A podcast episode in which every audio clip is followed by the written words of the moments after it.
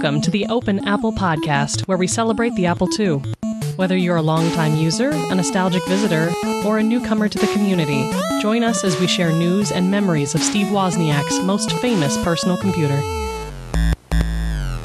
Welcome to Open Apple, the uh, Apple II podcast. This is show number 38 for August 2014, and um, I guess before we before we really get into anything, this should be addressed. It's sort of a, an uncomfortable thing for me, and I, I last time I had recorded a couple of different introductions, and none of them really none of them really felt right. You know, I, I would listen back, and it just didn't really seem like. And I don't know if maybe it was a too soon thing or if it was something that I just wasn't. You know, I, I, I couldn't express myself at the time. I, I, still seem to be having a little trouble with it. Um, obviously, uh, if you paid attention to Open Apple News at all, you know that Ken has left the show. And I wasn't really sure how to bring it up uh, on the air. And last last time I, I kind of ran out of time. I wanted to get the, the audio from show number seven or show number thirty seven edited and, and up before Kansas Fest, and I kind of never was able to circle back. And so we just sort of jumped into the interview with Quinn, and uh, so I, that sort of I, I think felt abrupt uh, to a couple of people uh, based on your feedback, and I apologize for that. So I've been going back and forth trying to decide how to talk about it. And I guess really the thing to do is just sort of let Ken's email to me, uh, his resignation email, uh, ex- uh, explain things. And there's nothing in this that I think is too personal. And he and I have kind of discussed this a little bit um, behind the scenes. And so I'm just going to read what he wrote to me, and then we will leave it at that and move on. Uh, it says, um, Mike, I love our podcast. We have great on air chemistry. The quality of the final product is impeccable and contributes something important to our community. Uh, Open Apple isn't just a fun show to listen to, it's become a necessary outlet and record for Apple II users, but the process has become more demanding, and lately I've found it interfering with my ability to enjoy other areas of my life. Given that cost, I don't believe I can continue contributing to the show without negative long term repercussions. Therefore, uh, it's therefore time that I resign as co host of Open Apple. I hope the show will continue, and I'm willing to help identify and recruit a new co host as well as provide any assets. Okay, well, um, then we get into sort of we get into that area, and, and I'm happy to say that uh, the show is continuing, and that's partially because of my new co host, Quinn Dunki. Woohoo! That's me. That's you, Quinn. And and the interview went really well that we did in number 37 and I got a lot of really really great positive feedback about having you on and I cornered you at Kansas Fest um, like a trapped rat and and said you will do this actually actually what I said was please please please come be my co-host and you agreed positive feedback. I don't know what show people were listening to, but uh, maybe that was Open Commodore or something. I don't know. Oh but, uh, no! Oh, zing. Uh, you know, and honestly, I think I think all of Kansas Fest gets uh, partial credit for my being here. Uh, I had a, a, lot of people actually come up to me and ask if I was going to be co-hosting and uh, whether my interview was a one-off thing or, or what. And of course, at the time, it was a one-off thing. I have no podcasting experience, as is probably obvious, um, but uh, yeah, I'm I'm I'm excited to be here, and uh, I'm sort of a uh, I guess a born again Apple II user. Uh, you know, I was from back in the day, but this is kind of this Kansas Fest is kind of kicking off my reintegration into the community. So uh, you know, and Ken is an awesome podcaster, and you know those are big shoes to fill. So I hope that I can uh, do a decent job here on the other end of this microphone. Yeah, absolutely. And, and before we move on, I just want to say that you know, I, I, did the show with Kent for three years, and and it was ninety percent uh, incredible, amazing, and fun, and the other ten percent is just kind of the stuff that happens between people when you have a long term relationship like that.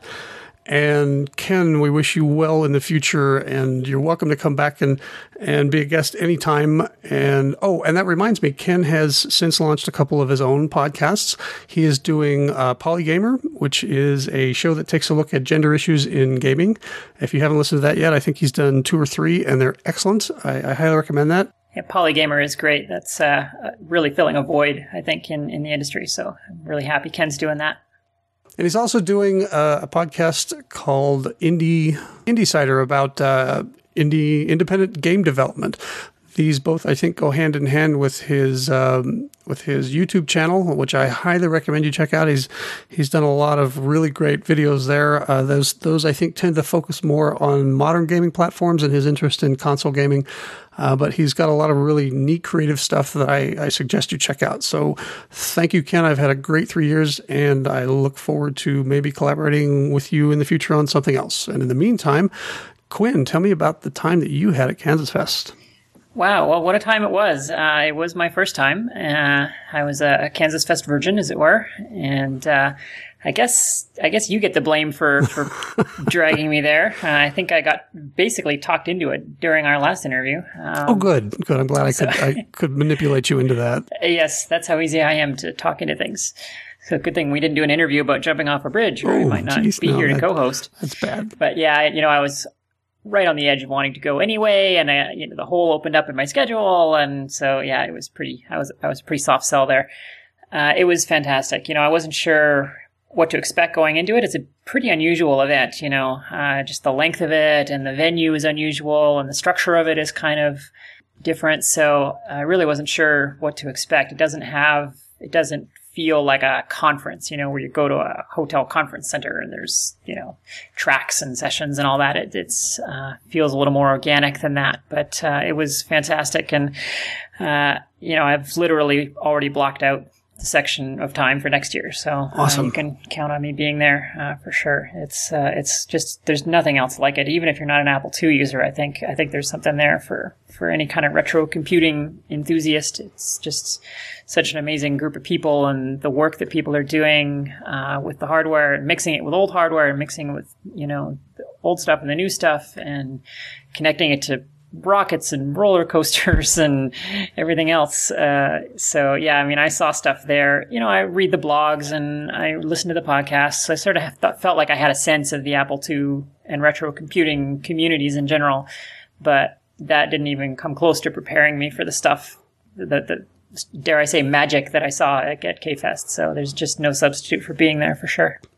Now we we talked extensively uh, during your guest shot uh, about Veronica, and you brought Veronica with you, and, and I remember distinctly you saying that this was the first time she'd really been off the test bench. How was that? Yeah, that was great. Uh, in fact, you scooped me a little bit because I had this whole presentation uh, prepared, and uh, then the podcast came out th- three days before uh, before K- uh, K-Fest. So, uh, oh, first, I'm sorry, I didn't mean to step yeah. on you. That's all right. No, no. Uh, so the first 10 minutes of my, uh, my session were uh, kind of the same content, but uh, I don't think anybody minded. Uh, yeah, it was fun. Uh, as you say, I, I had literally never, Veronica had literally never set foot outside my house. So I had no idea how the boards would hold up. I didn't know if the connectors were solid. I didn't know if the case was going to stand up to, to travel. I, didn't even have anything to any way to carry it. It's a kind of a bulky thing. It's a weird size. It doesn't fit. I didn't fit in any of my luggage, so I had to figure out how to physically get it to the show. Uh, what I ended up doing was going to Target with a tape measure and just measuring all of the bags and suitcases and backpacks and everything that they sell. And I found one bag that was perfect. So luckily, I had a way to get it there. And then, of course, you know, it was carry on. I, I wasn't letting it out of my sight. I literally had my hand on it for the entire trip.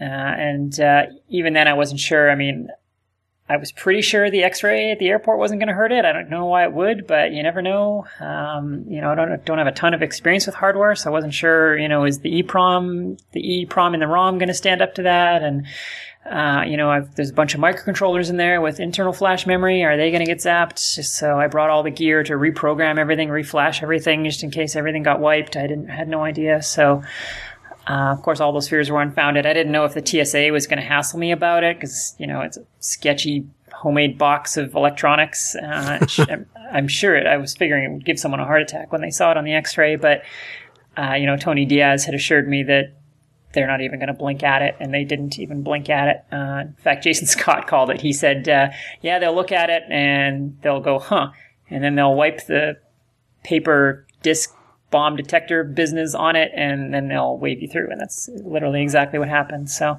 I guess anything the least bit unusual, they just wipe it with their magic bomb detector thing, and that's it. So. Uh, but yeah, I made it to the show in one piece, and it powered right up, and it worked all week. And I made it home the same way, and uh, powered it up when I got it home, and still worked. So That's always that's always a good thing when you plug it in and it, it comes back up the way it's supposed to. Because there's, there's that that second or two where you you know even even if you know for a fact that it's been through the detector many times before, whatever. There's that at least for me, there's that thing in the back of my head that says this might not come back on this time. Yeah, for sure. And I, you know, and I knew it's got some weaknesses as well physically. I mean, some of the board, uh, you know, there's a whole bunch of circuit boards in there that all connect with board edge connectors and some of them don't align quite right because I didn't get the scaling quite right on the solder masks. So, you know, there's, there's definitely some sketchiness in there. And I just, I, you know, I wasn't sure having trucked it all the way across the country, uh, through many, many airports if it was going to survive many, many more airports than had uh, been planned for due to some snafus on the, on the way there. But, uh, yeah, it came through like a champ. So great. That's great news. Now, uh, Kansas Fest is is a, a conference or or I, maybe you know they, they, maybe it's best described as as they do on their webpage. It's you know summer camp for nerds. And um, it's based almost entirely upon the the input of those who attend. I mean we have a keynote speaker that kicks things off and sometimes that the keynote per, the keynote uh, that speaker stays longer than other times. But other than that it's it's basically all of the sessions and everything that's put on are, are, are by the attendees. We don't bring in outside companies. We don't really bring in outside vendors to to show us stuff. And and so one of the greatest experiences is is being able to contribute. And I, have personally, you know, I've been going since 2005, and I found that the more I put into it, the better time that I have. Now, obviously, you had you had a great session, and there was the vendor fair. Was was there anything else that kind of really stood out in your mind as as like a, a great memory that you're going to have from your from your first Kansas Fest?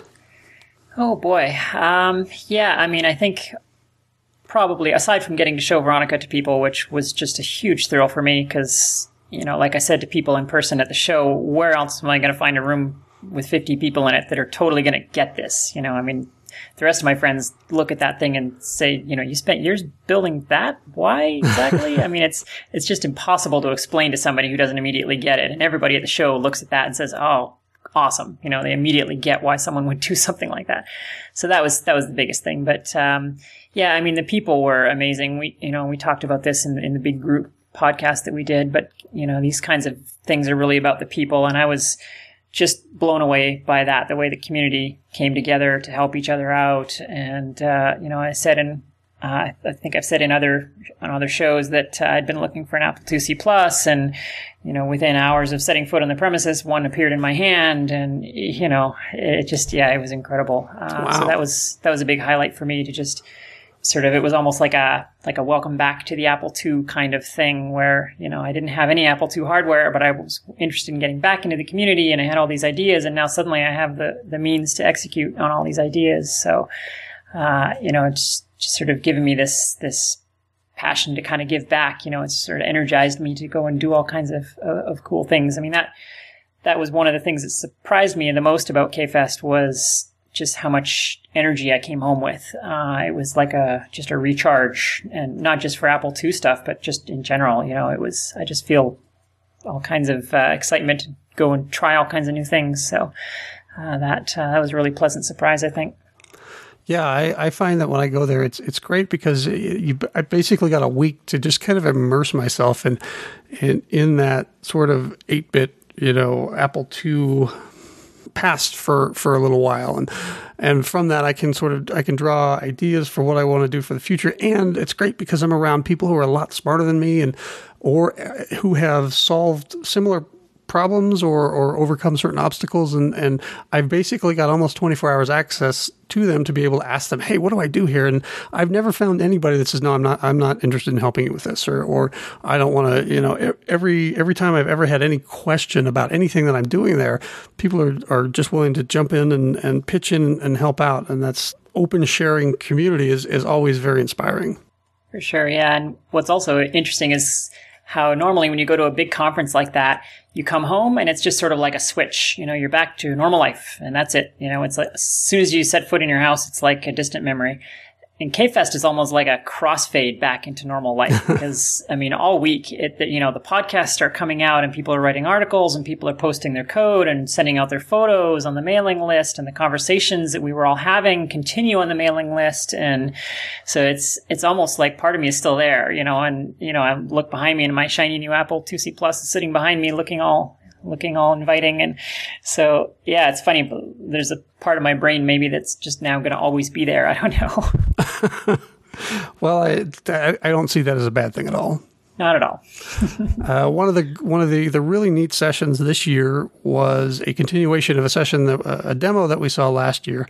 Martin Haye gave us sort of a, a, a very early look at the technology behind a forthcoming game called Lawless Legends. It's a collaboration, uh, primarily I think it's between Martin Haye, uh, Brendan Robert, and Seth Sternberger of 8-Bit Weapon, and I know that uh, they've worked also with David Schmenk in his plasma language, and there's, I mean, it's certainly not just those uh, three people, but they're kind of the core of the Lawless Legends team. There's you know a lot more people contributing, um, and I, I, think I think it's a really neat thing that we were able to kind of wrangle all three of them together this evening and they're going to we're to i think we're to forego most of the new stuff you know we talked about kansas fest and and what's going on here at open apple but um, we're to kind of skip ahead a little bit and just uh, we've got a, a roundtable actually with all three of them. They're going to sit down and, and kind of tell us about their their philosophy behind the game and the decisions that they're making for for the programming and technology decisions. And so, uh, without further ado, why don't we just jump right into that, Quinn?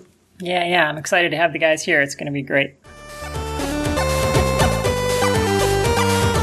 Old or new, it's still cool in retro views.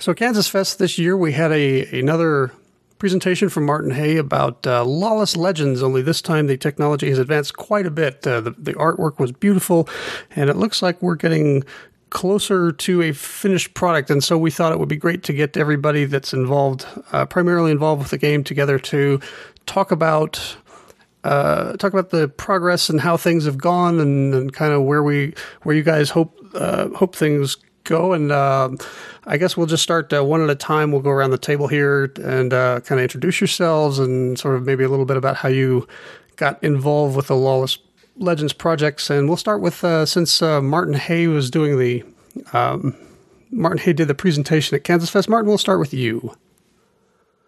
Okay. Um, I am actually the uh, the last of the three people here to have joined the project.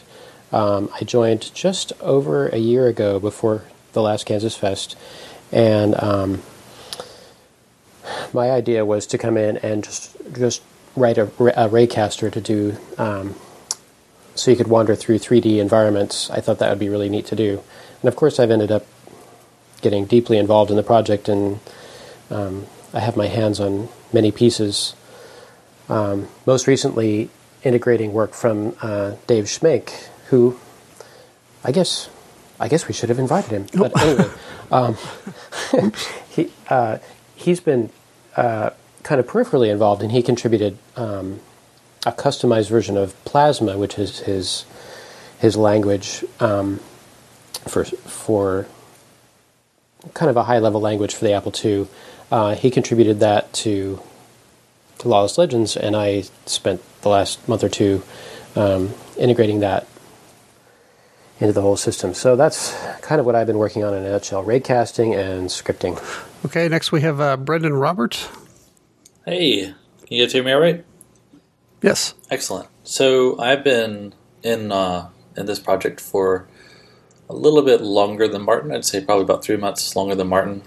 Um, kind of started back when Seth put out a message. I believe it was on Facebook. I want to say it was on Facebook, and was trying to recruit people to help him make a game, and I was the person who raised his hand and said, "Sure, what's it about?" Um, and here we are. So, um, yeah, it's been uh, a really fun challenge to try to figure out how to design a game with more modern sensibilities that will run on old tech. And uh, Seth and I have had a lot of interesting conversations that led to um, the idea of creating an open source based game so that we could attract other developers to um, to jump in, and um, and I think that it's worked pretty well. I think there's been a lot of interest generated just by the fact that everything we're doing, uh, everybody can contribute as much or as little as they want, and have access to all the source code.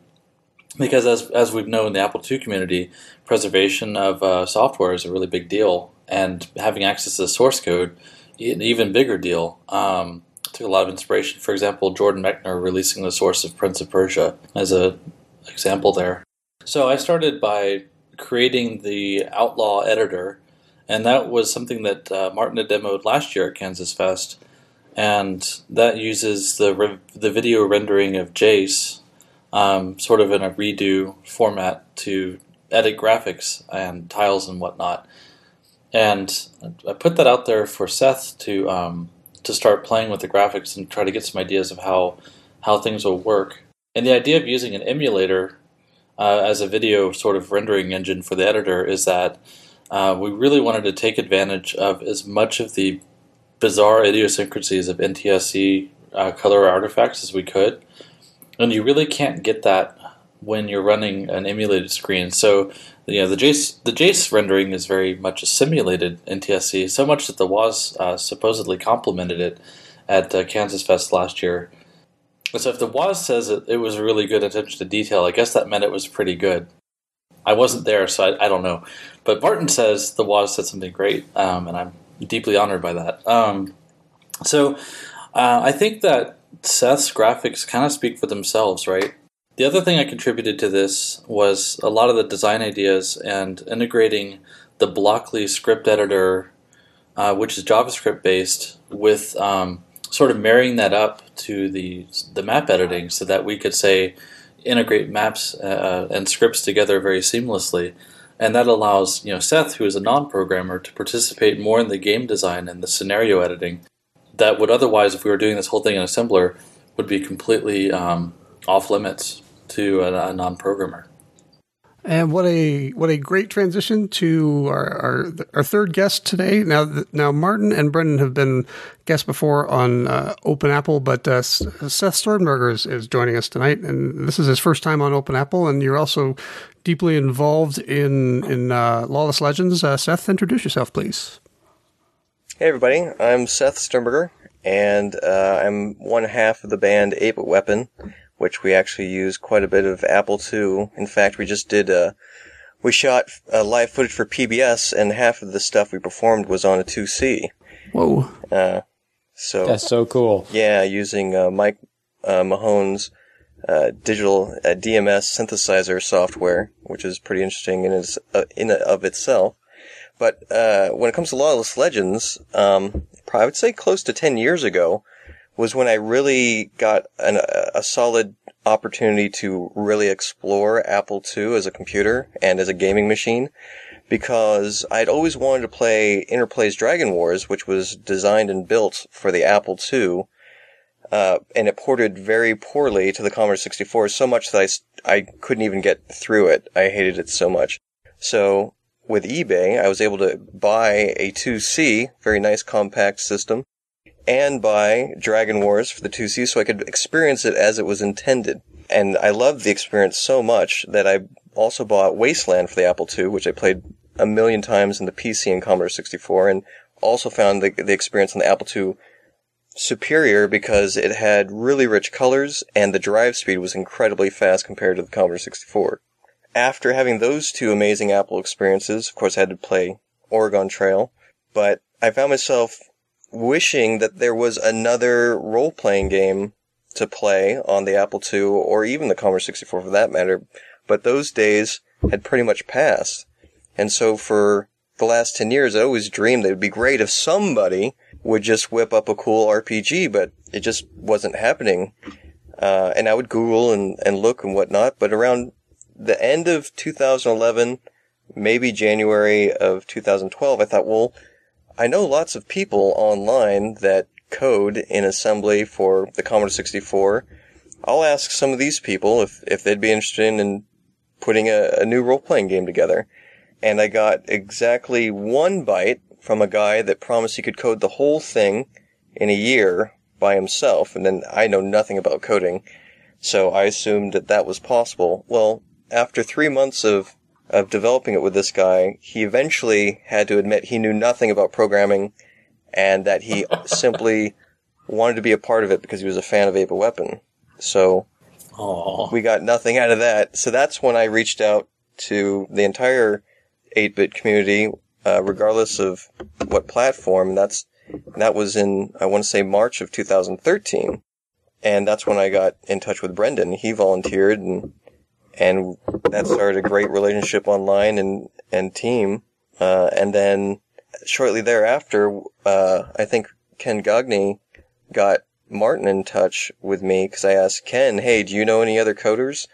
The the really strange thing is there's a huge Commodore 64 coding community out there that is probably 10 to 1 of the Apple community, but all I got was negativity and sarcasm from the Commodore 64 community, with the exception of one guy that came later, and we'll talk about him.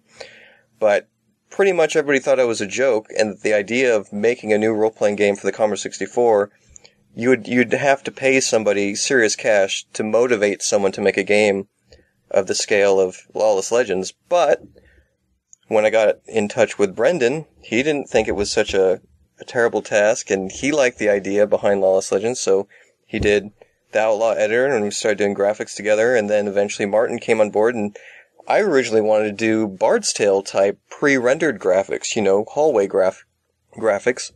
And Martin's like, well, yeah, we could do that, but I mean, in the same amount of coding time, we could probably do a raycaster. And that really kind of blew my mind. I didn't really know how to wrap my head around that because that was just so much more than I had asked for, And, you know? and admittedly, I, I'm just going to say right here that I had to eat a lot of crow on that one because I didn't think that was doable. So just throwing that out there. That out I don't- I don't think a lot of us thought that was doable. Sorry. but uh, you know, Martin and I had a few serious talks because I wasn't sure I'd be able to get the definition because the way the the Raycaster works, you have to use a few more pixels for it to show up at different distances. So you kind of have to double up your pixels in some some places. So I wasn't sure if we would get the detail I wanted, but we got the detail and more. I mean, eh, I'm still blown away by all the advances we have almost on a weekly basis, whether it's graphics or sprites or things that, that we finally added to the Outlaw editor, like scripts or different tools in Outlaw. I mean, I tell the guys all the time, every, the game gets better and better every single day. Like, there's always some advancement that we're, the one, at least the three of us are working on separately that we talk to each other about and we send each each other like pictures and or YouTube videos, and we're constantly inspiring each other. And that goes for like David Schmenk and Anton and anybody else that's had their hands, you know, in the mix. So, can you give uh, sort of a view from fifty thousand feet of Lawless Legends for you know some of, some of our listeners may not have heard of it or may have heard of it but don't know exactly what it is. You know, can you sort of talk about uh, what it is you're building in terms of a game and in terms of an engine and so on? Just kind of kind of the high level view. Sure. You want me? To, you want me to take this one, Seth, or you want to take it? Yeah, that's fine. So there's Lawless Legends, the game, which uh, when it's done, oh god, I hope it's done soon, it will be a playable. By playable, I mean by floppy disk, hard drive, maybe even serial port on an old Apple II, or also via emulator. And that will be a game that is set in the Wild West, and there should be a nice, rich sort of plot structure to it. One of our overall design philosophies is that if it doesn't help tell the story, it doesn't belong there. So we've been talking about, you know, how do we play, how do we let the player experience the game, go through the game, and build their way up through the game without just succumbing to experience grinding? How do how do we let the player go through the game and experience the game without getting lost, but also not feeling like they're on rails? And I'm not going to say it's a free like sandboxy game because, you know, I learned lessons from the Fable series where they promised a lot and delivered a great game, but didn't deliver what they said they were going to deliver the year before. So you know, it, it is an it is an eight bit game, but the NPCs should probably do more than just say two lines and then stand around, right? So stuff like that. The other part of what Lawless Legends consists of is the software technology, which allows it to be possible. So there is an entire game editor, the Outlaw editor, which allows you to build uh, the graphics, the maps, everything that goes into the game comes out of the editor. We save the data from the editor, run it through some conversion, and that builds a disk image. And that black box code that, that I just mentioned was done by Martin Haye. And then and then you get the game. So the other part of Outlaw is that it's object oriented in the sense that it's Java and everything else, and also that it's built around the idea of platform. So there's you know single high res is a platform, double high res is another platform. Commodore 64 can also be added as a platform. So there's nothing about the editor itself that is really centric around Apple II. And that was why we decided to pick a very sort of novel graphic WYSIWYG script editor, which didn't tie itself to any particular language. And we also decided to let a tile be a tile and a map be a map. And how those things get rendered just depends on which platform you're in. Currently, that only consists of Apple II because we only have Apple II coders building the Apple II side of things. But we don't have to go rewrite the whole editor from scratch to support Atari or Commodore or whoever. I think that pretty much sums it up. Did I miss any big parts, guys? I want to add one more thing, which is that so Outlaw is kind of the, the game editor. The whole engine that runs on the Apple II currently uh, is called Mythos, and that consists of you know disk loading and uh, rendering everything on the screen, fonts, and all that stuff. And eventually, hopefully, there will be Mythos for the C64 and Mythos for Atari, etc. And a, and a large part of Mythos is Plasma, which is which works on Apple One, Apple II, Apple Three. So I don't think it's that big of a stretch to imagine that Plasma would be part of Mythos for every 6502 based platform. So Mythos is uh, it's is it the actual engine or is it just is it just a layer that sits between ProDOS and the game engine? Uh, I guess it's both. Um, although we're not using very much of ProDOS, we're pretty much using ProDOS as a block device. Right. And everything except reading blocks is Mythos. Yeah, we really we really wanted it to be VS Drive compatible because nothing beats you know playing on the original hardware. And maybe you don't have a hard drive, maybe your floppy drive is on the fritz, or you can't find floppy disks, but you still want to play it on the original hardware. It'd be really great if we had enough room and, and cycles left to support VS Drive on the side.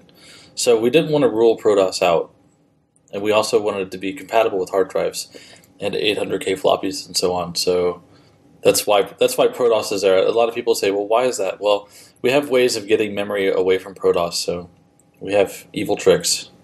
Yes.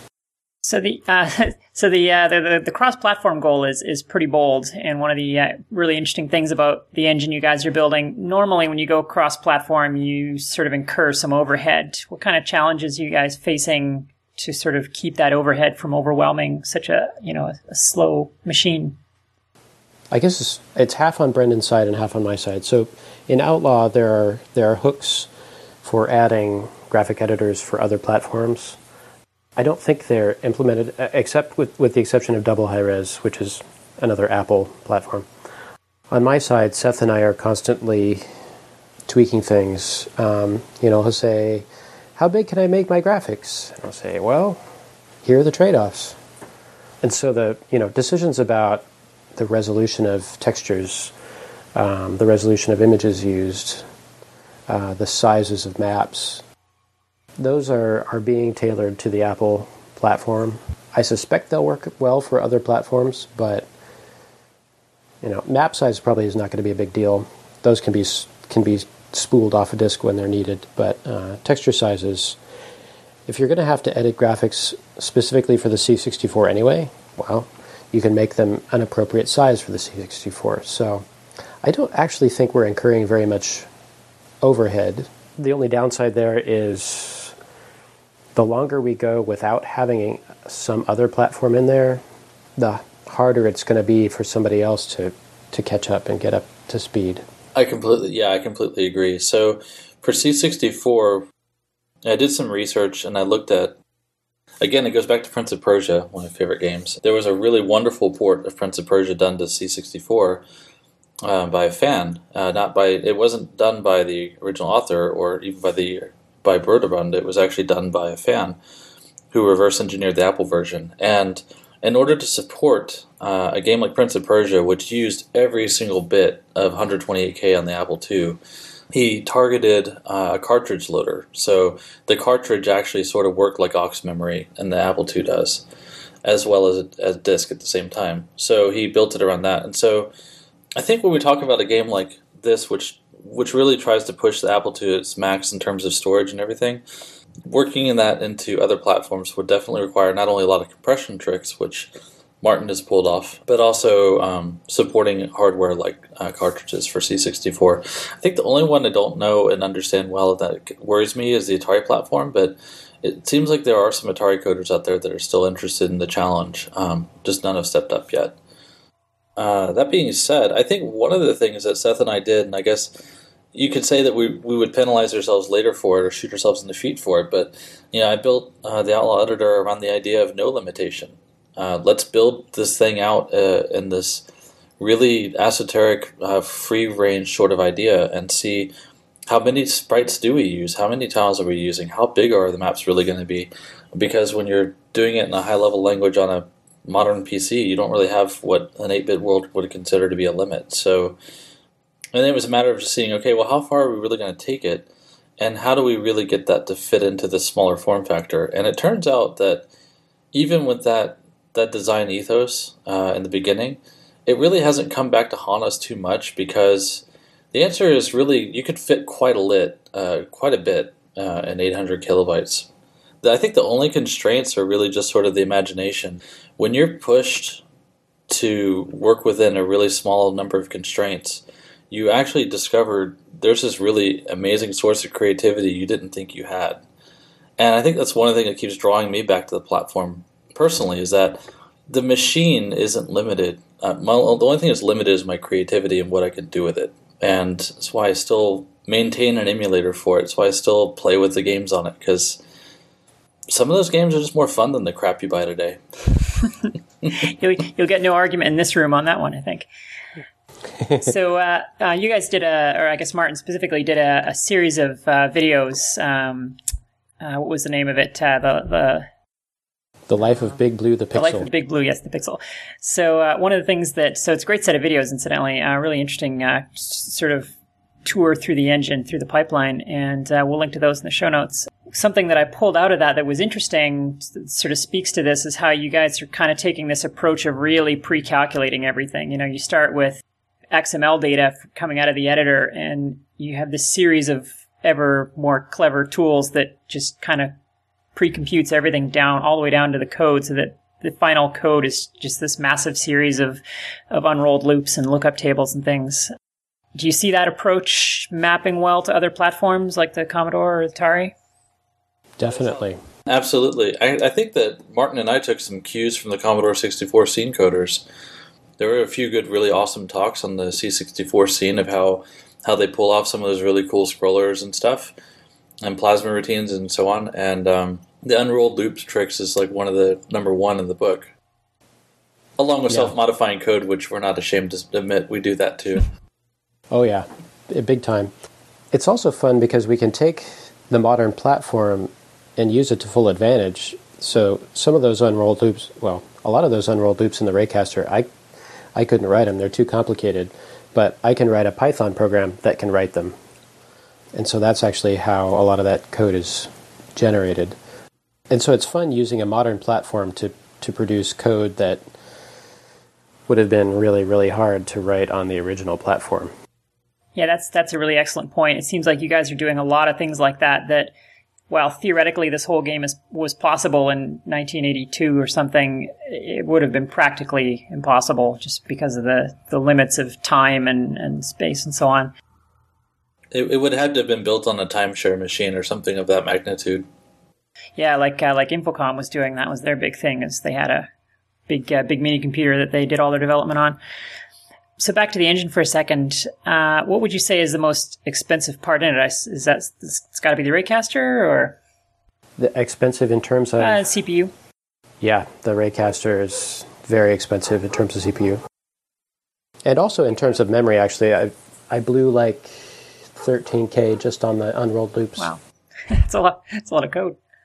And Plasma, the Plasma runtime itself only uses four kilobytes, which is just, I mean, David Schmenk is just amazing. That you can pull off a, an entire runtime for a language in 4K. Yeah, it's nice.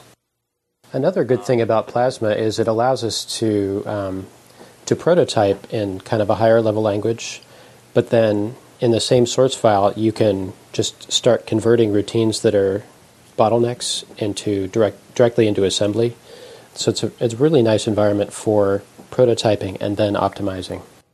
And I think that you had pointed out to me, Martin, that it's also uh, it also has more code density in terms of um, how much code you can get into a small space than assembly. Yeah, so we can fit a lot of you know combat drivers or store mechanics into the RAM that we have remaining because I dumped it all on the Raycaster. Yep. So to give you an idea of what it looks like when the game is running, for example, the main loop would be controlled by a Plasma program that's compiled and running on the Plasma runtime, uh, much like you would run a game on AppleSoft Basic, right? And then anytime you have something really expensive like a Raycaster routine, that's obviously the pure uh, assembler. And so you could think of it kind of like an, an AppleSoft assembler combination, like what you type in from Nibble magazine um, or something along those lines. And except we have Plasma, which is a lot tighter um, and a lot faster and uh, and much leaner to uh, to boot. So you're saying that we should have had David Schmenk join us as well? I, think that you should have a show just talking about Plasma because Plasma just it, it's it's part of what we're doing with this, and it's definitely a big drive, driving force. But it's in and of itself a single utility uh, language that you could build your own projects on. There's, you know, it's it's completely. You can think of it entirely separate terms as well. The other big piece of this, and this is something that I designed and Martin implemented, and I think that it was was kind of a combination of Martin and David, is the memory management. I think that's something that we do here that I'm not going to say that wasn't done before on the platform because that's a little bit overly bold, but it certainly wasn't done quite uniquely as what we did, and that is we we allocate memory in a very sort of free-form manner uh, in the game. This allows us to use every last scrap of memory that we can, and we just deallocate stuff as we no longer need it. But suppose you're walking around on a 2D map and you're allocating space and memory for, you know, map tiles that you're loading in and so on. And say something has gone off the screen, it's no longer needed, we deallocate it, but maybe it's still there. Uh, the player walks back and we go to ask the memory manager, hey, we need to allocate space for this piece of the, the game again. And it might just realize, oh, I still have it. Uh, we haven't reclaimed that yet. And we just mark it as active again. So there's some really interesting sort of virtual memory management going on to um, let the game feel more fluid. And we really want to just take advantage of every last scrap of memory we have. The extended memory stuff hasn't been built out yet, but it's sort of in the design or in the skunk works, if you will. And um, the idea is that if you're walking around the map on a, a 2GS or something that has a ton of memory in it, um, once the stuff's loaded from disk, it'll probably never never go back to disk again. I should also point out that part of the memory manager's job is is allocating memory in the aux bank, the you know the alternate 64k that comes on a 2e, and um, Dave added specifically for Lawless Legends the ability for Plasma to run its bytecode in that in that auxiliary memory, and that's really nice because main memory is super tight, um, and we've got a lot more flexibility in that auxiliary bank. So it's great that we can put a bunch of code over there. So I'm, glad you guys brought up the memory management because that's really uh, that's one of those kind of breaking points that really distinguishes you know modern software from vintage software, if you will. And uh, is this something that you guys might be able to release at some point as as a binary that people could use? Because you know memory management is a it's a complex and difficult topic, and it's but it's so powerful when you have one that that works. It's an interesting question. It's a it's a pretty distinct module. It's the very first thing that loads, so it has dependencies on almost nothing else. So I guess it could be released alone. You'll have to name it though. Um, yeah, what to call it? The codex? Uh, I don't know. The other thing is that you know uh, the game has been built around the concept of using a memory manager, so it's not like you could just stick it as an appendage to AppleWorks or something, right? Or ClarisWorks or whatever you want to call it. But yeah, it certainly would be interesting, you know, if if not novel, to have some some sort of like a Z Basic with a, a better extended memory support. Because I know that Z Basic once you allocate enough strings that it just starts going into the uh, the graphics area and stuff. So yeah, that'd be interesting. Well, and that was that was also the impetus of, of doing this all in open source because we didn't want to make this some proprietary effort where you know suppose that we run out of steam, we only get you know three quarters of the way through it, and then we have the source code sitting on our hard drives and the guilt and shame of nobody being able to enjoy it. But where's the fun in that? So, you know, should Martin and I win the lottery or fall off the face of the earth? You know, this thing is out there. You can download the source and pick it apart and reuse it. It's Apache license, so by that I mean you're not required to release derivative source codes. It's not like GPL or LGPL where you're required to release any changes. It'd be nice if you fix some bugs, you contribute them back. But you know, if you find a use in some of this stuff, you could make your own stuff, if if not commercial stuff, based on it, because Apache license doesn't prohibit commercial derivative. That's part of the beauty of the the team is I originally just wanted to make a game. I I had hadn't even thought as far as like what to do with the code and the tools. But Brendan and Martin both made a good point that like, you know, even if we finish the game or not, these tools will be out there and other people will be able to make games that we can enjoy. It won't be a one-way relationship. So on that subject, can you guys talk a little bit about uh, the relationship in terms of licensing between uh, because Lawless Legends is intended to be a commercial product. Is that right? So how does that relate to the open source aspects of it? Well, I think the tools and the code for the engine and all that, I believe, is going to be you know free for all. It's really the content of the story of Lawless Legends that is proprietary. Am I right, guys? Yeah, and the graphics. Right. Yeah, exactly. Basically, the data is the proprietary part the entirety of the source is open. Yeah. And we haven't written the combat engine yet and the store engine, but we're going to try to keep those. We're going to try to factor out the Lawless Legends specific parts from the general parts. So there may be some proprietary code in that area, but I don't think it's going to be very much. Yeah, and I think that it's it's it's very likely that a good chunk of the scripting and stuff will probably provide some examples because you really can't appreciate the editor without a good example. So it's it's very likely that we'll have some sort of a, an example or a watered down set of stuff where you can at least look at how the scripts work together to build a battle engine. But I mean, what what fun is it giving people a battle engine and just having twenty derivative games with the same battle engine? That's kind of boring, right? Yeah. Well, I think uh, Martin and I were talking that as tools get released, we'll just make some little demo mini adventures to show off. You know, you can have 2D adventures, you can have 3D adventures, you can have both 2D and 3D adventures like Lawless will have. There'll be, you know, script demos, all kinds of stuff. Anything that we use in the background of the show, there'll be a demo outside of Outlaw to demonstrate it. I mean, outside of Lawless Legends, there'll be some other demo adventure we'll put together. Yeah, and I think that it's even possible to use the, the 2D map editor. Um, I'm still in the process of coding it, so I can't speak to how fast or slow it'll be, but it shouldn't be too slow uh, in terms of going across the map. But it should be possible to use even something as, a, as simple as a tile map to represent a really large image that you draw in this map editor. But it's not a map, it's actually maybe a really gigantic image of some sort, and every tile is just a sprite that makes up that image. Oh, that'd be cool. So that you could actually, you know, have a program that scans across what's a map uh, according to what we're calling it today, but it could just be a really big image. Think of um, the kind of the, the demo routines where you see them do like the mega zooms and stuff, right? I think there's a lot of potential for reuse and, and to have some fun with the code. Also, the you know the development we're doing kind of around the edges of this is is going to benefit other people too. Like you know, Brendan's right on the edge of having this capability in Jace that I really want, where he can record the state of the machine on every cycle and then rewind that back in time.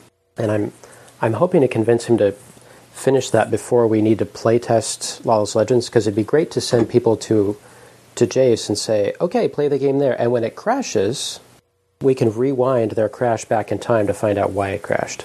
Oh my gosh, I've been wanting to pick up Jace and finish so many things, and I know that there's some people out there that said, "Oh yeah, that emulator you wrote that you totally forgot about, you loser."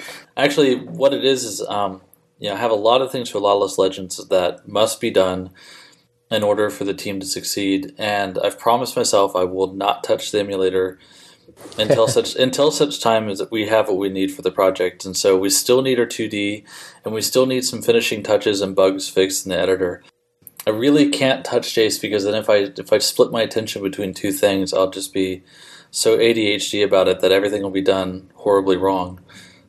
Yeah, so there is that, and there's also some library management stuff that I might just scrap. Um, I liked it; it was kind of cool, but ultimately the usability of it was kind of so-so. Uh, there were some things about it I just didn't like, but the idea is that Jace would be not only just an emulator but also a library manager, so you could drag things and, uh, and load things from online libraries and repositories and stuff. And it was a very bold idea, and it was three quarters done. But I just I don't know. There was something about it that didn't work right. But to Martin's point, I, I think that I really do need to revisit the the save state. I know I can do it. The cheat engine that lets you teleport in, in Prince of Persia and so on uh, demonstrates that I know how to manipulate the state of a game without crashing. It's just something that goofs up whenever you try to rewind state um, and things get horribly out of whack. So I've got to still haven't found the bug, but it's mostly written. Anyway, don't worry, you got plenty of time because we've got a long way to go on the scenario before it needs to be play tested. and speaking of playtesters, I actually have a friend who I will rename. She'll rename uh, nameless, but she was a uh, tester at Interplay Games. Wow, cool who is actually interested in, in demoing this thing and telling me what's wrong with it like a good tester. That is actually massively valuable. I think a lot of people don't appreciate that QA is a skill uh, and that it's how valuable it is to have somebody who understands you know, getting the details right of repro, stre- repro steps and, you know, what steps are likely to matter in reproducing the bug and which ones aren't and so on. That's, yeah, it's incredibly valuable.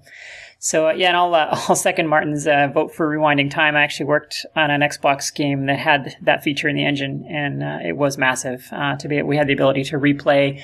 Uh, the, the, entire game engine was deterministic, so with the same set of inputs, it would replay exactly the same every way every time, and so we actually used that in the QA process, and wow. it was it was it was really really amazing. Um, are you are you allowed to say the title? yeah, it was a game called Full Spectrum Warrior for Xbox. Oh wow! So uh, we actually, I remember that one. Yeah, so we actually used it for the networking uh, engine as well. So that was how we did networking. Was we just passed inputs back and forth, and so because the engine was 100% deterministic, uh, that was uh, all we needed to send over the network, and we didn't have to do any kind of prediction or anything. The phrase 100 percent deterministic is very easy to say, but uh, there's very few game engines that genuinely are, and that was uh, really really difficult to achieve actually. But anyway, more to the point. That's- Sorry. That is impressive. Yeah, you'd be amazed with the difference, uh, how many uninitialized variables you have in your code, and what difference that actually makes in uh, how memory looks after a few minutes. Having worked on an emulator, I completely understand. um, there's actually some titles in the Apple. I won't point fingers and say which MECC titles there are. Oops, cat's out of the bag. That don't initialize their memory state, and um, they tend to crash if you don't initialize memory the same way that the Apple does, which is not all zero when you turn it on, by the way. So let me rewind a bit with, with our engine, and uh, you guys touched on this a little bit earlier about the uh, the documentation. Uh, that's something that I really was impressed with so far. Your efforts there. Can you talk a little bit about that? And I mean, as anyone who's written any kind of engine or, or shared library can can attest, that's that's almost as much work as writing the code, right?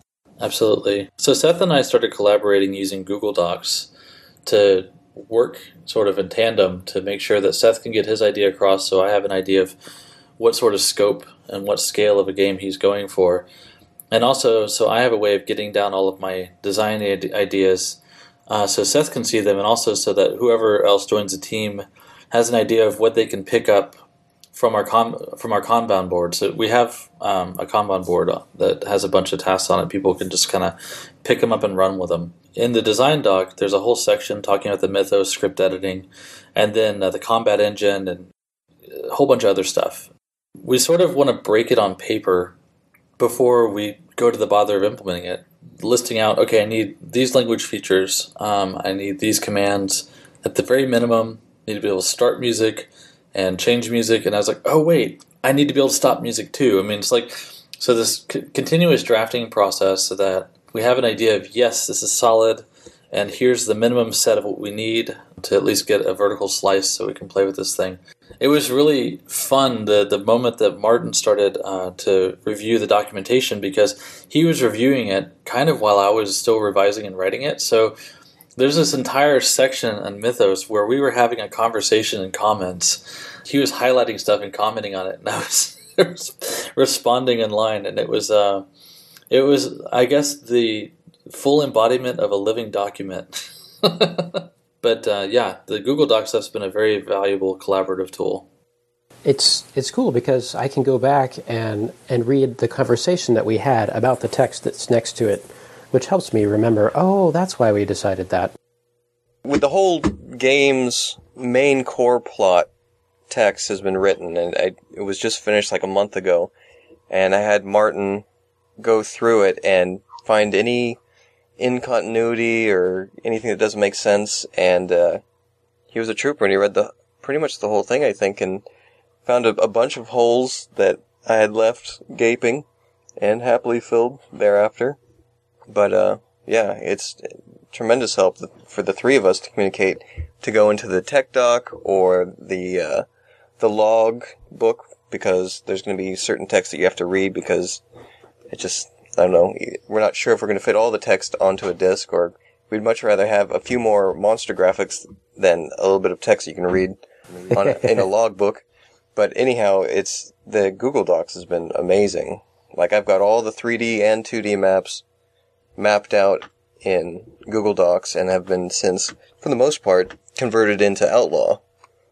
And on the on the subject of documentation, I like the way this project is being run. You know, Seth is bringing his experience, of, you know, from 8-bit Weapon, and he just is constantly communicating on a weekly basis with people who are interested, you know, so via the Facebook page. And so that keeps us, it kind of keeps us honest in, in terms of we better be doing something every week. But it also keeps us honest in terms of, yeah, people are actually downloading this stuff, so there should be some documents so they know what what's going on. And you know, Big Blue the Pixel, um, we got some questions. Well, how does the Raycaster work? That doesn't seem possible. So that was kind of the answer to that question in the form of documentation and video. And I think that there was even a, a, a very interesting, playful jab between myself and Burger Becky, and and she chided in saying, "Silly mortals! I invented this stuff." which I thought was just amazing that we got her to even give us any mention. that was awesome. It was hilarious.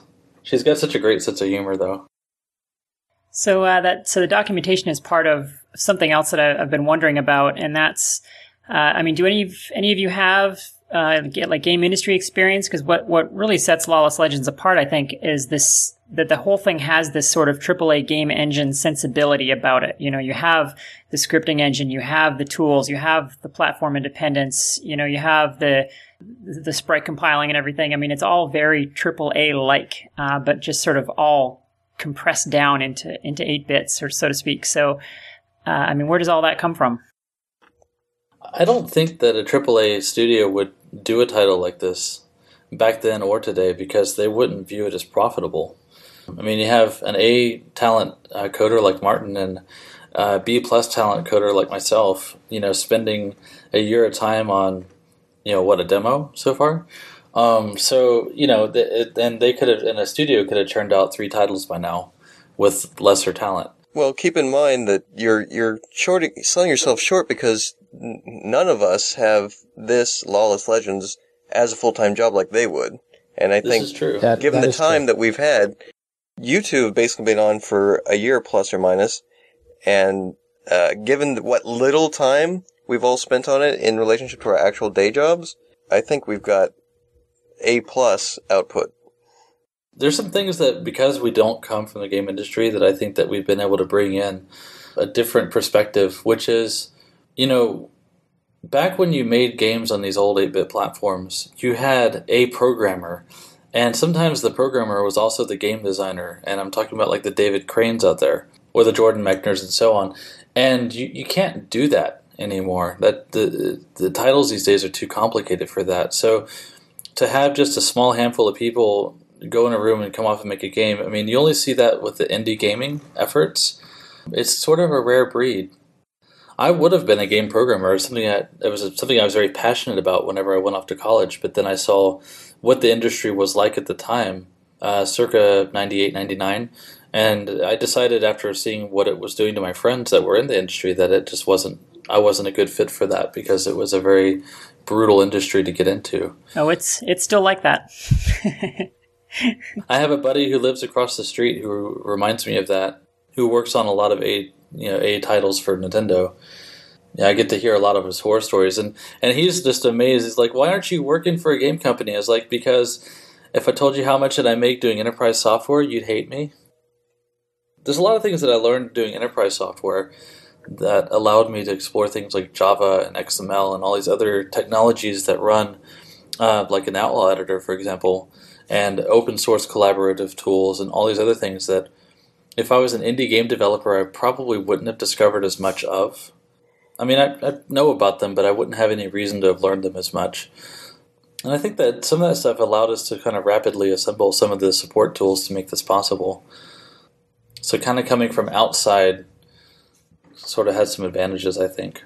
Uh, let me jump in there real quick. You kind of hit on the heart of my question there, which is that, um, uh, like you say, back in the day, you would have Bill Budge just sit down and bang something out by himself, and he's not going to bother building a scripting language and an editors and a whole art pipeline.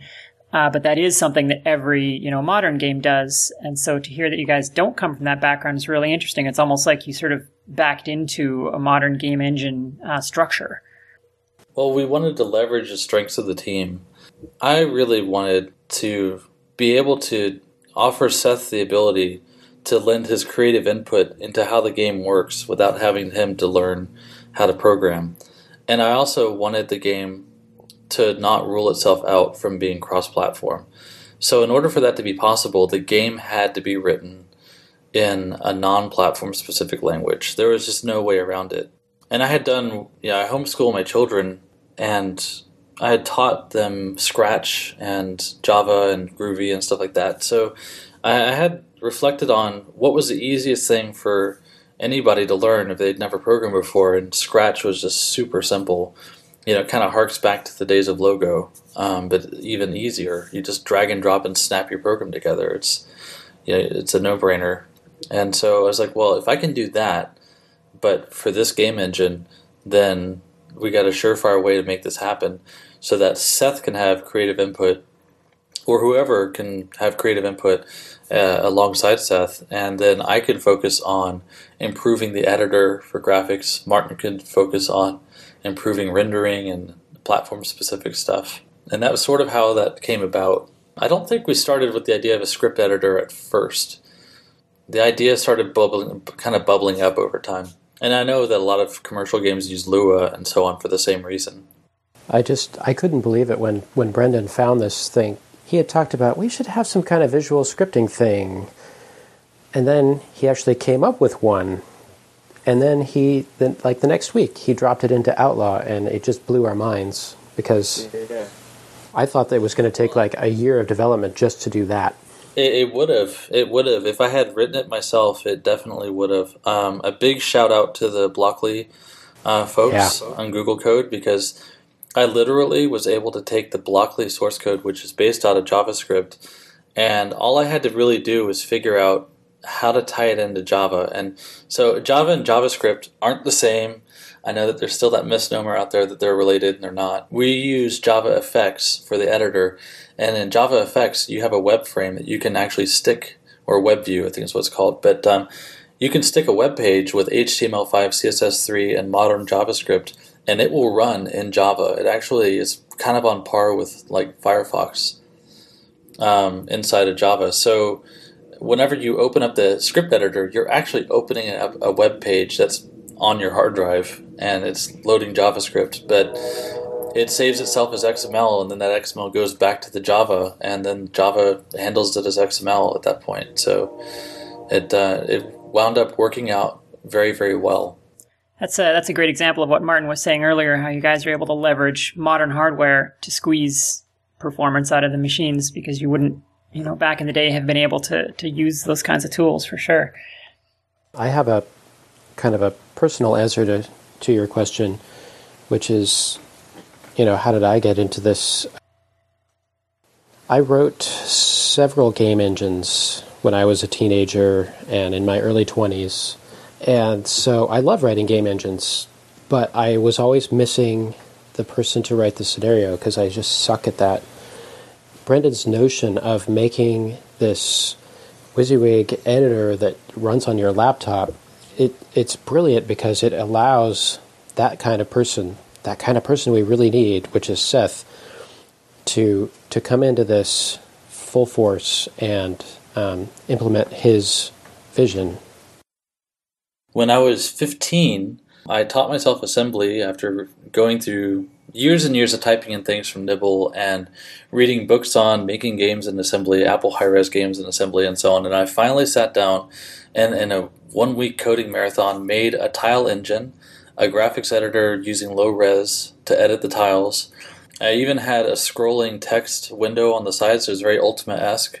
Uh, you could even hit the delete key, it would go to the full screen low res page and give you a bird's eye view of your whole map uh, for wherever you were. And it even had um, the idea of kind of overlapping segments of memory where you could actually go around a map that circled around itself but was bigger than what you could fit in memory at a time. So when I was 15, I figured out how to do that, and it wasn't as smooth or as cool as Ultima, but I mean, I was 15, I was pretty darn proud of it. And then I made a little example map and I walked around it, and my little player was lonely and died of boredom because I had no idea what to do next. and I think that was. Uh, there was another time I made a game. I was going to make a game with a friend, and I wound up making this really cool pull down menu routine when doing a pull down menu routine was a really hard thing to do in BASIC and it was so awesome and it was so mouse text driven. It looked so neat, and I made this really cool main menu and no game. Story of my life before now. Yes, you you kind of need you need strengths of different people to come together to make these things happen. Yeah, I think that's that's the story of many a young programmer's life, my, myself included. I think it's why there's so few successful indie game developers is because it is very difficult to find all these various skills in one person and and someone who has the, just the time to do it all. Yeah, right. I think I have enough perspective now to where if I really wanted to and I had the resources to, I could probably pull off an indie game of some sort. But I don't have the flexibility to do that. I don't, you know, I've got kids and you know all that stuff. So that's not on the that's not on the table right now. But it's it's a matter of telling a story, and it goes back down to the to the original ethos is if you can use it to tell a story, then it has a place in there. Otherwise, if you're just doing it for the fun, that's not telling a story. That's that's fluff. You get rid of it, and that's the editorial. That editorial process is necessary to really make a high quality production. I think that some of the indie games that you really um, that that really speak volumes of what indie games are good at doing, like Braid, for example. You know, it's a really simple, bare bones game. You know, there's not anything other than just the raw mechanics to it. It, doesn't get overly fluffy, overly fluffy. But the uh, the fanciest part of it is the artwork, and the artwork is part of the story. It really is. And um, when you strip it down to its barest elements, um, I, I think that that's that's where games should be and you have a lot of AAA games that are just they they try to go do everything better than everyone else, and you wind up with these games that just have no soul. They're just boring. You just wander around to them, and you're like, okay, now what? The the the player should never say now what. I think if they're doing that, then you're not giving them a story to have fun with. That's very true. Let me switch gears a little bit. I think so. Based on conversations at Kansas Fest and so on, uh, there was a lot of buzz about uh, about the Raycaster itself. Uh, I wonder if I could just go a little bit deeper on that. Do you so? Do you guys have any sort of tools that you use for profiling that uh, to you know, speed it up at all, or did you just kind of write it and it was fast enough the first time, or how did you go about getting that to be, you know, an interactive frame rate? I guess I ought to take that up. There has not been a lot of profiling. The core of the Raycaster really is the, the, the speed sensitive part is is scaling the graphics in real time, um, and that's done in a column wise fashion. So it, it blitz a column at a time, and really, that whole process, getting that fast enough, came down to just figuring out, okay, how many pixels do we have, and how many cycles can we spend on each one, and working backward from there, and aiming for about 10 frames a second. I don't know if we're actually hitting 10 frames a second. We're, we're not really measuring the frame time. My Apple II doesn't even have a way to measure the frame time, but um, we mainly look at it, and if it feels like you hit a key and something happens before you get impatient for something to happen, then it's fast enough. And then at each step of the way, we kind of add things and it gets a little slower. So we added sprites and it got really slow. We're like, oh crap. So we figured out kind of a workaround where I discovered the Raycaster was, you know, tracing past the edge of each tree to find the next tree and tracing past that tree to the next tree in the background. Well, you couldn't even see those trees in the background. So we came up with this notion of a blocker where if the Raycaster hits one of these special blocker sprites, it just stops there and it doesn't have to trace behind it. And that so that got our frame rate back up to interactive speed. But of course we have ideas for lots of other things to add that may slow it down and we'll have to optimize, work around. The math component is the other thing that the Raycaster spends a fair amount of time doing. You know, there's just a lot of math involved figuring out what to draw where. I think it was Brendan. Somebody turned me on to using logarithms. Right. Yeah, the, to the do log multiplication, tables. division, and actually to do square root. Um, they're just fantastic. Yeah, the log tables, and again, this this goes back to um, things that we have learned from the demo scene. Yes, and so the Raycaster just constantly changing things back and forth into log space, and and so the math is super fast currently. Well, I think that's I like that. I'm glad that you brought that up. Um, so for anyone who's really old school, when you when we're talking about log tables, think of like how you use a slide rule. Same thing applies. The same way you use a slide rule is what we're doing to cut down and make up for the fact that there is no multiplier or divide on 6502, but there is add and subtract. So by turning the multiply and divide into albeit very imprecise log lookups where you're losing a lot of precision, but the precision is good enough to um, still have a, a, a, viewable graphic representation of what's going on. Um, so Martin converts the things into the logarithmic representations and then does add and subtract instead of multiply and divide, and then converts them back to the uh, the whole numbers again. Now, all of that said, I see the errors. I look at those screens and I see jagged lines and they drive me nuts, but I just have to leave them be because because it would cost too many cycles to make them perfectly straight. And no one's going to notice them like you do, you know? So at some point I just had to say, okay, okay, stop. It's good enough. I've been in the software industry long enough to say, hey, welcome to the software industry. We ship bugs. Any sufficiently complex bug is indistinguishable from a feature, as we used to say. Exactly. Don't make Yes. a rookie mistake of shipping without bugs. So uh, uh, one of the things I really enjoyed about uh, the uh, the uh, the videos that you did, Martin, uh, was you sort of you went over the the Raycaster a little bit. So now I didn't pause the video and look deep at the code, but um, if there's, do you have a sense? Is there is it, is it spending a lot of time in the actual raycasting in the the DDA part of it? Um, it, spends roughly 25 to 30 percent doing the ray casting, and the rest of the time is just blending pixels. There's uh, there's some really interesting. Um, I don't know, like I say, I don't know the exact DDA that's being used there, but uh, I'm assuming it's probably a standard Bresenham. Uh, there's some really interesting optimizations that you can do there if, if you want to try squeezing some more cycles out of that. The one that uh, one that I like is uh, is a symmetric algorithm where you know someone people have observed that when you draw a Bresenham line, you know, on a pixel grid, you you get patterns, and so you can break up that line into you know three by three or four by four chunks, and you'll always get you know each four by four, let's say chunk will be one of sixteen or or eight uh, patterns. And so you can identify those patterns ahead of time. And then the other observation is that the line is always symmetrical from one end to the other. So you only actually have to draw half the line.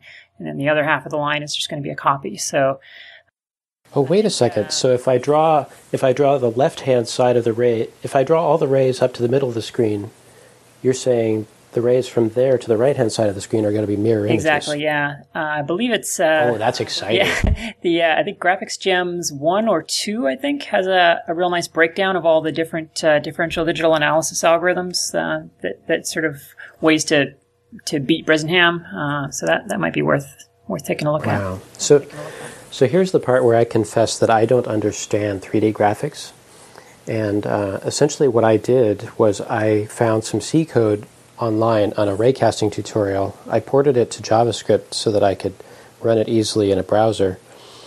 And then I just massaged that. First, I converted it to use integers, and then I converted it to use 8 bit integers, and then finally I ported it to 6502.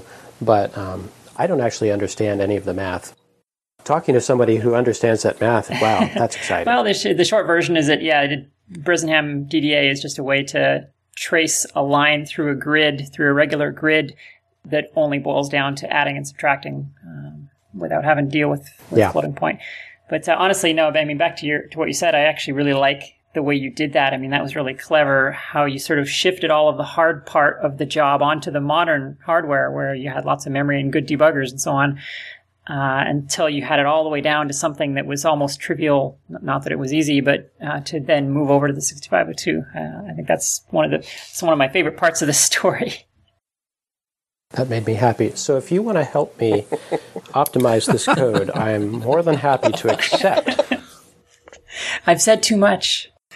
So, uh, so Mike, I feel like I'm stepping on all the questions here. Do you have any questions for the Oh guys? Oh no, this this has been really great. I, I've just been enjoying the, the conversation here. The the question and answer flow has been uh, going really well so far. I'm, I'm pleased that we've gotten you involved in Lawless Legends.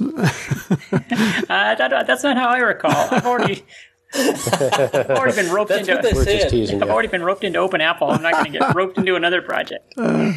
See, this is Yeah. what they always say at first, and then they look at the code and they say, "Well, I could just do this one thing." Hmm, well, I'll just do the one. I mean, Anton, Anto- Antoine's done a, a nice text routine for us, and it's very cool. But you know, people are starting to clamor for where's the crack screen, and I have to go ask the Dread Pirate logo to crack my game. I, I did have a couple of questions for, for Seth regarding. Uh, I, I know that the the main bulk of the storyline is coming from, from you, Seth. Are you also contributing the, the sound effects and the music? Is that going to be something that we'll we'll hear from you? Yeah, I think I think the at least the majority of if we do get music on there, I think because I can't say it's like an eight bit weapon game, but it, it's it's a team effort. But I think people would expect the music to be done by bit weapon. But we also have some other talented musicians in our team, so I think it would be uh, you know at least some collaboration or at least some a few of the songs in the game. Like we don't even know if it's going to be a soundtrack like you'd find in Ultima or just a title screen with then atmospheric music and sounds throughout the rest of the game, but you know, I think some of the other team definitely want to take a crack at doing music, especially if we can uh, en- engineer a way to do uh, Mockingboard music. Ooh, that that'd be really neat. Yeah, I don't. I don't really want to do PC speaker sound um, because in order to make it sound good, you have to give up a lot of cycles and RAM, and it just you know it would com- it would conflict with their other goals. Um, I mean, basic little buzzers of sound effects would be fine, but um, I wouldn't want to do more than PC speaker for sound effects. Um, the Mockingboard side of things um, is something that Seth and I talked about from the very beginning. I still haven't made any effort on yet because it wasn't. It was sort of like a stretch goal. My involvement in that idea kind of dates back to 2005, 2006, where I wanted to make a Mockingboard tracker for the Apple II series, but I needed to first be able to emulate a Mockingboard to do that. And then I realized that my Mockingboard emulator wasn't working as well as I needed to, so I needed to debug it. And In order to do that, I really had to run actual 6502 through it. So I made a CPU emulator, and then I needed to see what it was doing, so I wrote a video emulator. And then that whole thing turned into Jace, and I never finished the damn editor. so I have a I have a fully fledged working Apple emulator with no music editor still. So once I get things along to where they need to be, it is something I want to pick up and revisit. There's some things that you can do with the Mockingboard when you stop treating it like a square wave synthesizer and you start treating it like something that you can slam with lots of commands really quickly. And by that I mean I've I've listened to a lot of demo music from the Atari ST side of the house, which used a, a YM chip, which is basically the same as the AY, with just a slightly different envelope, envelope generator. And the Atari only had that three channel chip in it, and our Mockingboard's got two of those things and a speech chip. So if we can't best the Atari ST in terms of music quality, then I think we've missed a good opportunity. That is my eventual goal. Now, you may have some help because I note that uh, Dave Schmenk beat me for a Mockingboard at uh, K-Fest, and he took it home. That's good. That's really good. And also Tom Charlesworth, um, who I haven't spoken with in years, but he ported a Spectrum game, and I can't remember the name of the game, but he ported some music from a Spectrum game to test the Mockingboard emulation in Applewin.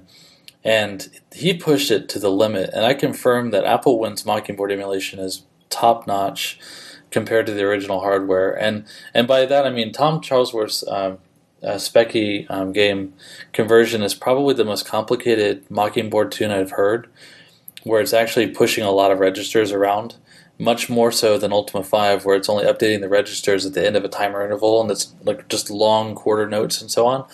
But I'm talking like, you know, rapid arpeggios and other stuff that you only hear in demo scene music. And I really would, like to hear more of that because I think it's a very uh, unexplored side of our platform. Plus, as uh, you know, as Seth pointed out at the top of the segment, was we all know the Apple II is you know the, a vastly superior experience to a Commodore 64. So we need to make sure that uh, they don't get to play the SID card, which is the one that always comes out sooner or later. oh, I have a lot of respect for SID. And after all, just because we're Apple snobs doesn't mean that we should talk about SID because you have to remember the person that designed the SID was also the same person that designed the DOC that's in the GS. So you got to give the SID some love. I'm just jealous. Would it be totally offensive if someone created a card to go in the Apple II that had a SID chip for sound?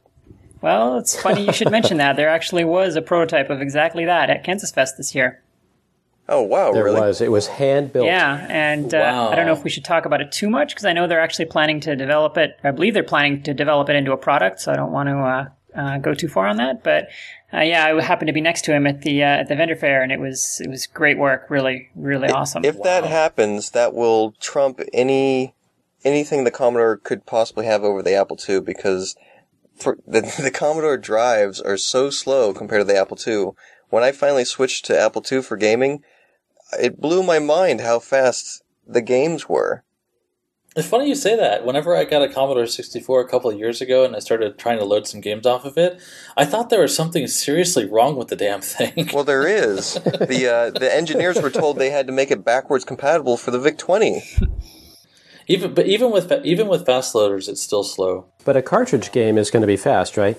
Oh, sure, it's direct memory. So and that's yeah. and yeah. So circling back on that point, if if we're successful at getting a C64 port, which we haven't really talked about, Seth, did you want to bring up uh, any news on the C64? I know that we haven't had any updates in a long time, but we haven't talked about it much publicly. Yeah, there's not a really a whole lot to talk about, really. We do we do have a guy who's working on it, but he hasn't gotten that far yet. Yeah, but at least he's working on it. And he actually knows how to program. And he doesn't have an ego, which is hard to find in the Commodore coding scene. Yeah, we've only had a, we've only had a couple roundtables with him, but he's uh, he was a lot of fun. And Co- Commodore users can send their hate mail to, to Mike Maginnis. That's, uh, that's right. yes, I, I, my my other podcast they've nicknamed me Hate Sponge. So just go yes. ahead. Mike Hate Sponge Maginnis. Because we will get hate mail from the Commodore users for this conversation. Right. Well, they have themselves to hate because we went to them first and they laughed at us. So. But we are ready. We are ready for more of them to join us. Yeah, absolutely. No hard feelings. Yeah, I'm I'm totally um, I'm ready to coordinate with a larger team of people to expand other platforms. Uh, the Outlaw editor's ready for it. Uh, the team's ready for it, and we have the support structures in place to, to handle it. You know, we're using GitHub for source. We have a Kanban board that's running uh, that's running on a very very big enterprise scale website, and you know we have Google Doc. So I'm pretty sure that Google Doc can handle more people browsing it at the same time. So we have everything we need to scale out to a larger team on the tech side. I think the only thing that's missing is the human element, and uh, I'm all for it. You know, I, I'd totally love to see every 8 bit get in on this one. So looking forward now, um, I, obviously a lot of progress has been made since since last year, and it's been really great to kind of see that, and especially catch up at Kansas Fest. And I know it's unreasonable and, and silly to say when is this coming out, but what are your major goals down the road? What are the next steps for you in, in developing? Well, I think we're like 50% there as, as far as components of the game. We got the memory manager, we got the raycaster, we're very close to the 2D engine, which from what I understand is pretty straightforward at this point. But then we've got, and you guys can fill in the blanks too, we we still have to do character data management, items, uh, monsters. The combat system, I believe, we're going to formulate as a script. What else do we need? So we need sort of global script support. Right now we have scripts that are tied to the individual maps. And what we need is the, the editing experience and sort of the backend management of having sort of scripts that live in a more global space. I think that there's no issue of getting Plasma to support it. It's just a matter of us having our build scripts um, or arrange things in a way that makes sense. And then I think uh, beyond that, we just have like you know bugs, bugs, and more bugs. There's a whole bug parade of things that Seth is constantly working around hmm. in the uh, the Outlaw editor, and he's been really patient with some of those bugs. But I have uh, the steadiest mouse hand in the West. It is amazing. He's been waiting six months for me to build a zoom in ability so he can actually draw per pixel. And so he's actually moving his mouse with pixel accuracy. I mean, the guy is just amazing. He should have been a surgeon. And I think we've got uh, sound to go. Yes. And I, I think Outlaw, there's not a lot left to, to add to Outlaw. Yeah, I think that really the most of the tech that we need is almost there. I'm just I want to get some of these big bugs out of the way so that Seth and Martin say, "Hey man, that's good enough. We got what we need here. Now go do something fun." And then that'll that'll turn me loose on working on Jace, making Jace into a testing engine for this thing, working on the sound engine, which would be a nice stretch goal. Um, all kinds of just what else can we throw at this thing at that point? Well, I can't wait to to throw my money at you guys and say, "Give me a copy of that game." Seriously, shut, shut up and take my money. Exactly. Yeah. we, we we we decided not to talk about money. I think I think the way that Seth and I looked at it, and Seth correct me if wrong, is that if we start talking about money, things just get weird. And I don't even think we've even answered that among ourselves. Is what happens whenever we start charging for it? But then what? How does that affect the team? But um, I have no I idea. We, we, we still have to answer that question for ourselves before we even start telling people what we're going to do. And that's actually one of the big biggest things we have in common is it is a purely a passion project for all of us involved. And so that's why kind of money's been always been put to the back burner. You know, we we want a game first and foremost that we would all like to play. We may even still put it out for free you know, I have no qualms with doing that personally still at this point. But we just, I think all of us want to see this finished. You know, there's been lots of ideas, none of them none of them committed to at this point. Based on some of the feedback from Kansas Fest, um, some people are asking for some very interesting things like, you know, does it going to come with a gold coin? Is it going to come with a cloth map? And I'm like, yeah, these are interesting ideas, right? Um, yeah. I wouldn't want to commit to anything like that unless I knew that we could deliver a quality game that's worth playing to go with it. Because if you have all packaging and then a shabby product, what's the point? You know, we'll consider that once we think we have something that we can really stand behind. But I don't think that we don't want to make things too weird or too pressured because there's a money motive. It just that just makes it too corporate and soulless. well, the uh, let me say that the the passion you know that you guys are putting into it definitely shows. You know, I mean, it, it definitely feels like a labor of love, and uh, I think that's that's great for the product. And you know, don't don't sell yourselves short on the schedule. Uh, I mean, you guys have been at this for a year, is that right, give or take? Yeah, I think the coding's been going for a year. I've been developing it on paper since uh, the January of 2012. Yeah, I mean, a tri- typical AAA game these days is you know anywhere from two to five years for you know twenty to thirty programmers. So I mean, what you guys have accomplished in a year is is really remarkable. It's a good point.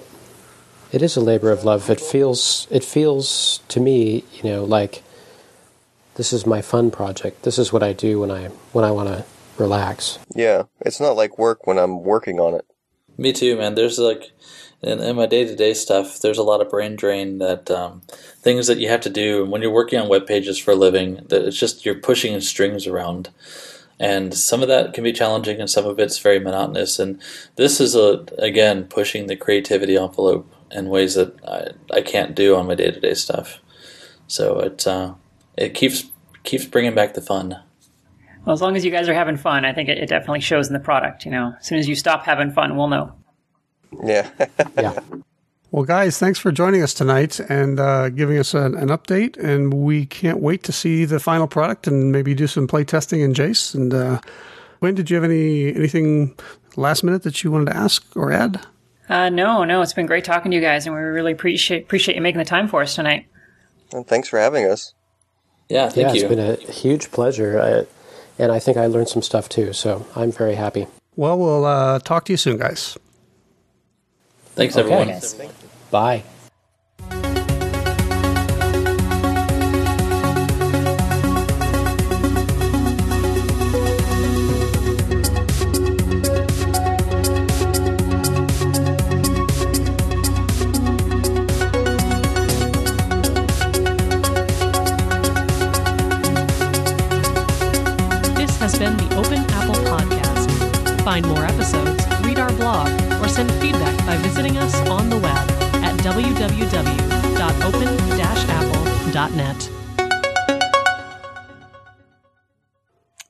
Making more editing work for yourself. That's right. Yeah, it's Dead air.